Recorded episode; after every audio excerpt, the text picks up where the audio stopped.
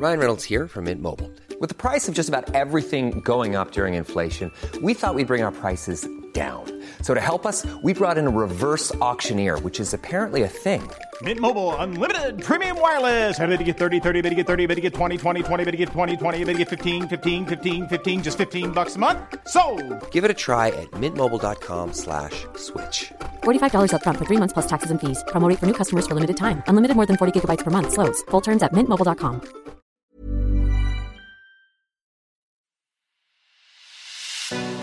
It's the Ancients on History Hit. I'm Tristan Hughes, your host, and in today's podcast, we've got the fantastic Dr. Selina Brace on the show. Selina is an ancient DNA specialist working at the Natural History Museum. It was Selina who drilled into the skull of that remarkable, iconic Mesolithic skeleton, Cheddar Man. Now, it was great to get Selina on the show to talk about her work on Cheddar Man, what they were trying to uncover through this work, and what it is teaching us about one of the biggest shifts in human history the shift between the Mesolithic and the Neolithic, the shift from hunter gatherers to farming societies. This was an amazing chat. You're going to absolutely love it. Here's Selina.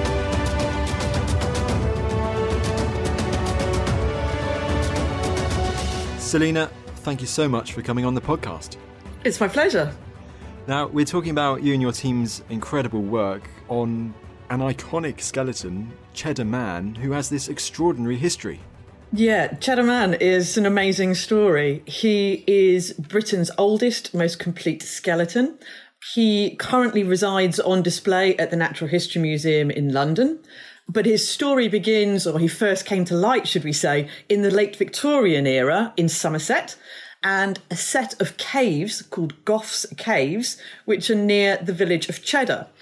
These caves at the time were managed by a retired sea captain, Captain Richard Cox Gough, fabulous name. And he turned these caves into Victorian show caves. So it was a tourist attraction and people would come to the caves and look at the stalactites and stalagmites. It was all the rage in the Victorian era, much like it is today, actually. But in December 1903, there were some workmen and they were digging a drainage ditch in these cave areas because they were actually quite prone to flooding. And when they were pulling out the soil and the sediment, they found in there these remains, these remains of an almost complete skeleton of a young man. It caused quite the media storm at the time because these were obviously really, really old bones, and people were already suggesting perhaps this was remains of the oldest Englishman. And they were throwing out ideas of like maybe he was 40,000 years old, 80,000 years old. Yeah, it was quite a big deal at the time. So, looking at the remains of his skeleton, what period did he date to? Yeah, so he has actually been radiocarbon dated several times now, and we know that he died around 10,000 years ago. This means that he was alive during a period called the Mesolithic period, which is a period in Britain 12 to 6,000 years ago. Britain itself would have looked quite different during that time. it was warmer. We had pine and alder forests. And the people of this time would have had obviously a completely different lifestyle. When we think about people from this time point, so 10,000 years ago, these people were living what we call a hunter gatherer lifestyle. They would have been living in portable animal skin tents. They perhaps took shelter in caves or spent some time there. They didn't really stay in one place. So they were quite nomadic. And we think they followed what we call a complex pattern of seasonal occupation. So they may have returned to the same place several times, but they didn't live in one place. They were working on the land. Oh, there's a site in Yorkshire, Star Carr, and we know from this site that they occupied this site at certain seasons. And we find things like beads there. So we know they had ornaments. They even had this amazing headdress made from a stag's skull and antlers. And we know from the animal remains there that they were probably hunting animals such as auroch, deer, wild boar. And so they had tools as well axes, microliths, and spears. Well, I'm glad, Selina, you mentioned the Mesolithic there and produced that brilliant rundown just then, because moving over 100 years on from the initial discovery of Cheddar Man at the Natural History Museum, what were your team's aim with Cheddar Man? What did you want to find from this skeleton? So, I'm actually an ancient DNA specialist. So, we were looking to extract Cheddar Man's DNA. This was part of a much, much wider study that we were wanting to look at. And we were wanting to look at lots of individuals in Britain, but from this very specific time point. So the period we wanted to look at is the transition from the Mesolithic period, that's what I was just talking about, the hunter gatherer, to the Neolithic period. So this is when the culture in Britain changes from a hunter gatherer to that of a farmer. And this is an amazing time point. It's fascinating. It's actually probably the biggest shift in modern human history. It changed their lives dramatically like everything. they went from a very nomadic lifestyle to living in one place. They were building communities, they were building towns. It changed what they ate. So previously they would have been quite a varied diet. As I say, they were following the seasons. And this then changes to it being quite constricted to like a cereal based diet, things that they could farm. It probably changed their diseases that they were exposed to because now they're living very close to each other. They're living very close to the animals that they're domesticating. So some of the evidence certainly suggests it probably wasn't even very good for them. you know, perhaps this wasn't an excellent plan and it wasn't very good for their health. So what we wanted to explore with the DNA was about the mechanism by which this change happens. So there are many different ways this could happen, but what we wanted to specifically look at is the genome and how it changes at this time.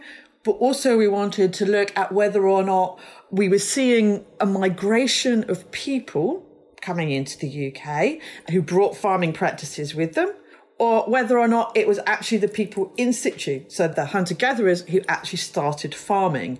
So to sort of squish that down into that summary statement, was it a movement of ideas or was it a movement of people? As you say, that moment in human history, that is a huge shift, isn't it? The Mesolithic to the Neolithic transition. And before this groundbreaking study that we're going to go into in a second, were those the two main theories surrounding what actually happened at that time?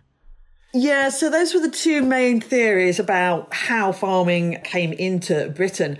But there are also lots of other questions associated with that.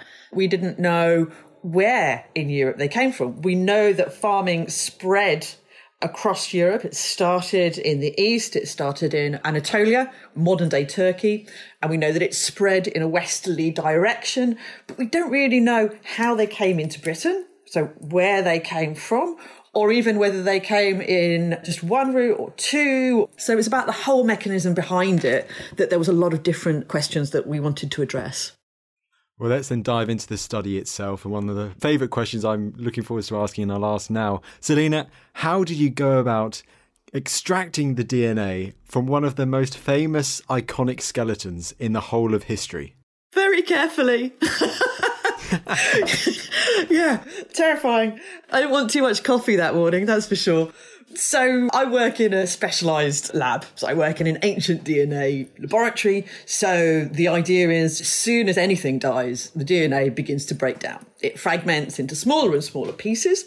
So we have to work in essentially a super, super clean lab.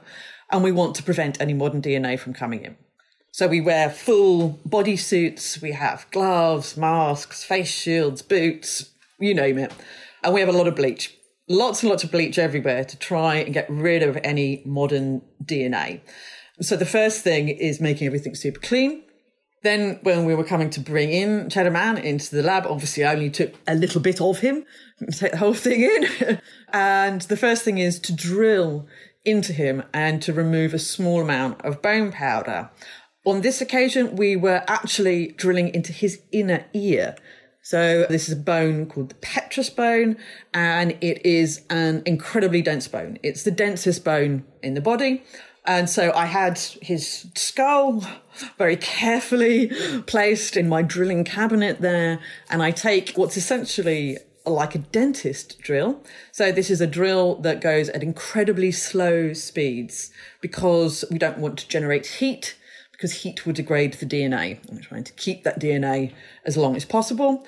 I used a very small drill bit, about three millimeters in diameter, so that's really small, and then very, very carefully drilled into his ear to remove this little bit of bone powder. I only took a small amount, about 20 milligrams. 20 milligrams, it's actually 0.004 of a teaspoon. So that, that's really, really small. That's the bone powder I took from Cheddar Man. And then basically we use chemical reactions after that to break away the bone, to wash everything away that isn't DNA. And then we prepare it for sequencing, pop it on a sequencing machine. I mean, all of this takes days and days of work in the lab, I should point out. And then the sequencing machine tells us what these tiny fragments are, you know, the A, C's, G's, and T's. And then we put it back together again like a big old jigsaw puzzle.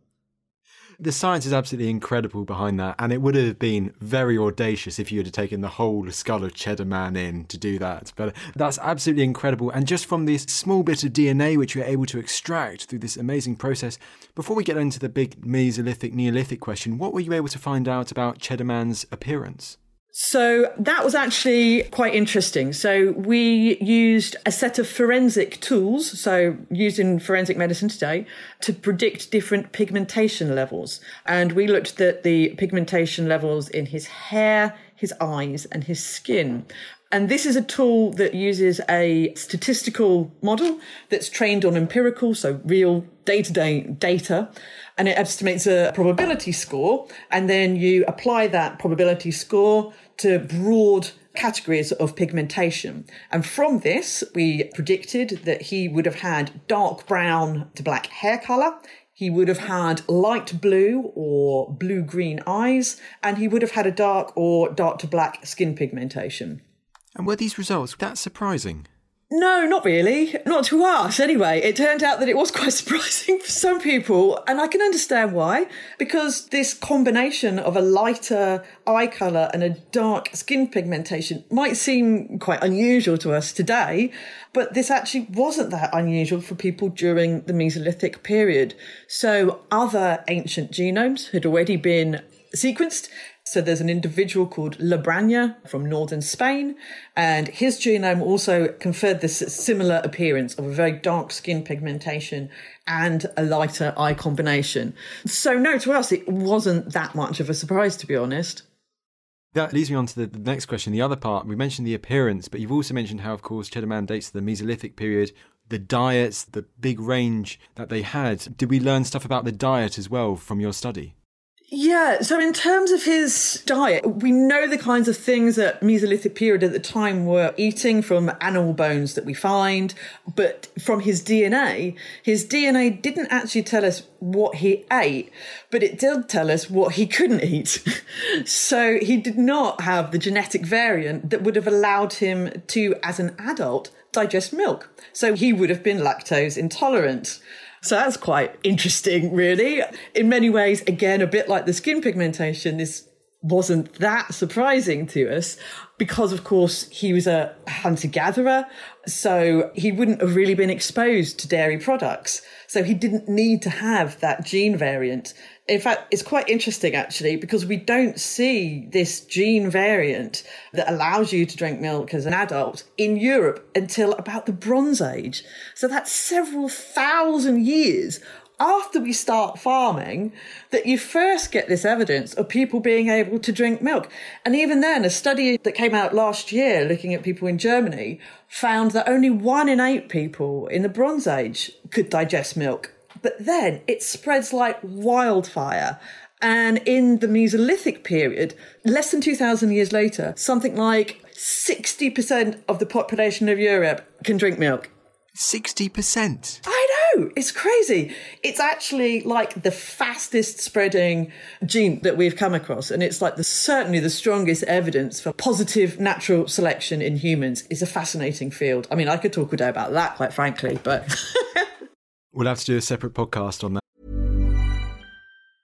A lot can happen in the next three years. Like a chatbot may be your new best friend. But what won't change? Needing health insurance. United Healthcare Tri Term Medical Plans are available for these changing times Underwritten by Golden Rule Insurance Company, they offer budget-friendly, flexible coverage for people who are in between jobs or missed open enrollment. The plans last nearly three years in some states, with access to a nationwide network of doctors and hospitals. So for whatever tomorrow brings, United Healthcare Tri-Term Medical Plans may be for you. Learn more at uh1.com. When you're ready to pop the question, the last thing you want to do is second guess the ring.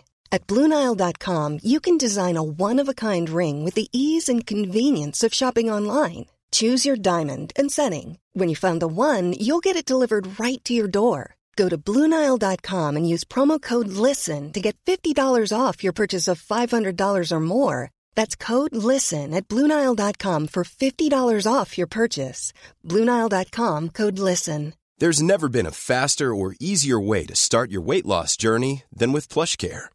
PlushCare accepts most insurance plans and gives you online access to board-certified physicians who can prescribe FDA-approved weight loss medications like Wegovy and Zepbound for those who qualify. Take charge of your health and speak with a board-certified physician about a weight loss plan that's right for you. Get started today at plushcare.com slash weight loss. That's plushcare.com slash weight loss. plushcare.com slash weight loss. But Selina, going on from that, let's go on to the moment of truth then, the big questions surrounding your study. What did this DNA from Cheddar Man and, of course, from other skeletons that you were looking into, what did it reveal about this huge shift, the Mesolithic to Neolithic shift in early humans in Britain? So, what we do when we analyze the DNA from these different individuals is we basically boil it down to their similarities and their differences. So, there are points in the genome where you might have the same like you and I might both have a C, or I have a C, you have a T. And it's these similarities or differences in the genome, these particular points, these what we call SNPs, single nucleotide polymorphisms, that we use to see how similar or different people are. And when we looked at all the remains of the genomes of people who were hunter gatherer, they all look very, very similar to each other. Then, when we look at all the genomes of people who were farmers in Britain, who were associated with this farming culture, we find that they too look very similar to each other. But when we compare the two groups together, they are completely different. They are genetically nothing like each other, totally separate at many, many different points in the genome. And so, what does this all suggest, Selina? What this means is these are different people. They come from a different population. So the people who we see in Britain, who we associate with farming, have a different genetic signature, which means we have a migration of a different group of people that come into Britain around 6,000 years ago, and they bring with them this farming practices. So it's not a diffusion of ideas. It's not the hunter gatherers that just stay in situ and it's just about them starting farming. We in fact see instead a group of people coming over who then start farming practices. That's absolutely fascinating. So, could it be then, Selina, that at the time that you see these first farmers arriving in Britain, they could be living side by side with hunter gatherers who've been in Britain longer time. Yeah, absolutely. So it's kind of difficult for us to tell exactly what happens at this point. I mean, I can only tell you what the genetics say. And what the genetics tells us is that the signature of the people who were farming is very different to the signature of the people who were there before. So there's definitely a migration of people coming in. I suspect that they probably were living side by side. There's no signs of violence. It's not like a massive takeover, but it is a genetic replacement. But what this can mean is just the fact that there probably weren't that many people in Britain at this time. So that genetic signature is quite weak. So they sort of drift off into the background. But what we know from the genetics is that they were not what we call introgressing. So they weren't mixing. You don't suddenly see in the next generations a mixture of hunter gatherer and farmer. What you see instead is just this farmer signal. So that's quite a different thing. It doesn't mean that, as I say, certainly doesn't mean that it was aggressive or violent. It just means that that signature was quiet and that there wasn't a lot of intermixing. Doesn't mean they weren't living side by side. It just wasn't that many of them and they were roaming. so cool. I've talked to lots of ancient historians, lots of archaeologists, but like the science side, when looking at this far back, is absolutely astonishing what you can find out from the DNA. And from this study, regards to the shift from the Mesolithic to the Neolithic occurring in Britain, do we see it contrasted with events occurring on the continent in Europe, or are there similarities? There's similarities and there's differences. So in Europe, we know that farming starts in Anatolia, so modern day Turkey. And we know that there's a migration of people then who move in a westerly direction across Europe. But what we see there is a slightly difference in the way that they mix or integrate. So in Europe, what we see in the beginning is very little integration, very little mixing. But then that changes through time and that actually increases. And you see a lot more mixing of these two cultures and from the genetic side anyway. Whereas in Britain, we don't see any change in that integration. The levels stay very, very low throughout the entire period of the Neolithic. Again, as I say, this could just be because there wasn't that many people around in the Mesolithic in Britain at that time. So they kind of more drift into the background than anything else. But it seems to be a slightly different process in both places. There's no resurgence. The phrase we quite often use is a resurgence in the hunter gatherer genetics. And you don't see that in Britain, whereas you do see that in Europe. Ah, oh, very interesting indeed. Now, I've got in my notes ask about the Iberian link. Ask about the Iberian link. Selina, what is the Iberian link? Okay, so this is quite interesting as well. I, I think it's quite interesting. So, another question, lots of questions, there's always lots of questions that we wanted to look at was where in Europe did the British Neolithic farmers come from and what route did they take? So, to assess this, we look again at the DNA of the British farmers, and then we compare that to the DNA of Neolithic farmers across Europe. We apply some fancy statistical tests called F-stats, but what that basically means is, again, we use that DNA to compare one population to another, and we say, do you share more or less genetic drift with that population? Putting it more sort of plainly is do these populations have a shared evolutionary history? Are they more similar to each other? And when we do that, when we compare these British farmers to other Neolithic farmers in Britain, the British farmers showed the highest affinity. They were closest genetically, their evolutionary history was closest from farmers from Iberia. So it looks, therefore, like the British Neolithic farmers were descended from Iberian Neolithic populations, who then would have expanded and come into Britain. What's great is that since we published this data, there are, of course, more people doing more analyses, more genomes have been sequenced. And now we've had sequences from Neolithic farmers from France.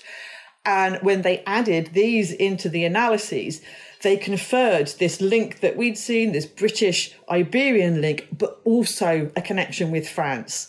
And so what we can now tell is that we can really start to nail down the route that these people would have taken to get into Britain. And it looks like they came from two different routes all starting in Iberia, as we thought, but one of which then goes from Iberia into northern France, going along the Atlantic seaboard and then hopping over the channel into Britain. And the other again starts in Iberia, but then spreads through southern France, central France, so Paris, uh, Basin and Normandy, and then crosses over the channel into Britain. So it's amazing. More genomes, more data, more answers. It's such fun. Absolutely, that's incredible. And you kind of touched on it there with this dating with the French stuff as well. And thank goodness, Iberian. So Iberia mean modern day Spain and Portugal, Iberian Peninsula, that part of the world. I guess also, have there been any other amazing new genome discoveries that you and your team or research has uncovered that tells us more about this period in ancient history in Northwest Europe? We have also done some work on the periods that come later. So we've looked at Bronze Age replacements in Britain as well. That's actually really interesting.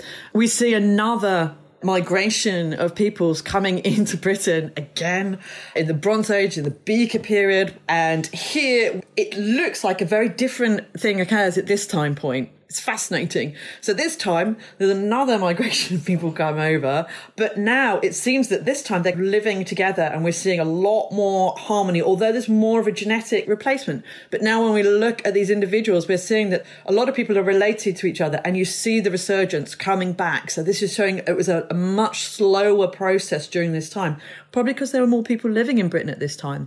But it gets a bit complicated at certain times around this period as well because people, their funerary rites change and people are burning bodies makes it a lot harder to get DNA out where people are go around burning bodies.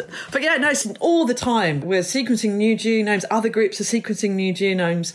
It's an amazing field to work in. It really is. I feel very privileged.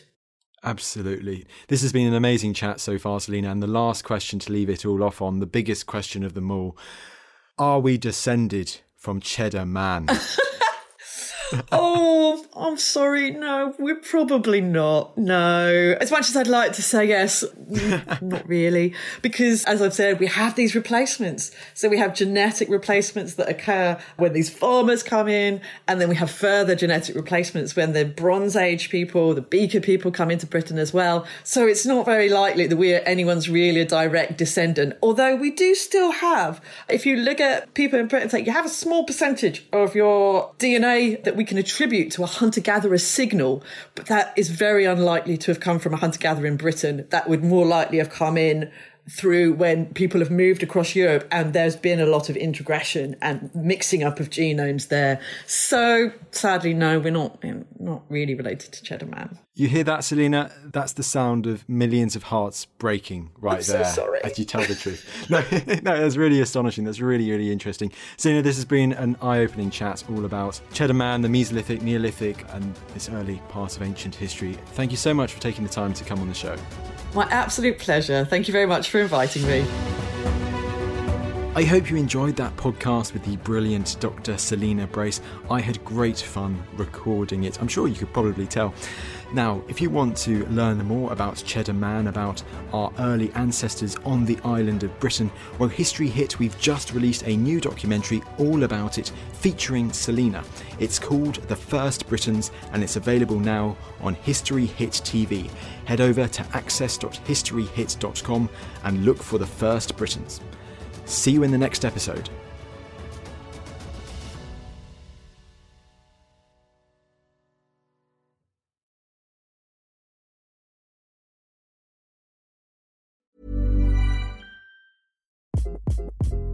Hi, this is Craig Robinson from Ways to Win, and support for this podcast comes from Invesco QQQ, the official ETF of the NCAA. The future isn't scary, not realizing its potential, however, could be. Just like on the recruiting trail, I've seen potential come in many forms as a coach. Learn more at Invesco.com slash QQQ. Let's rethink possibility. Invesco Distributors, Inc.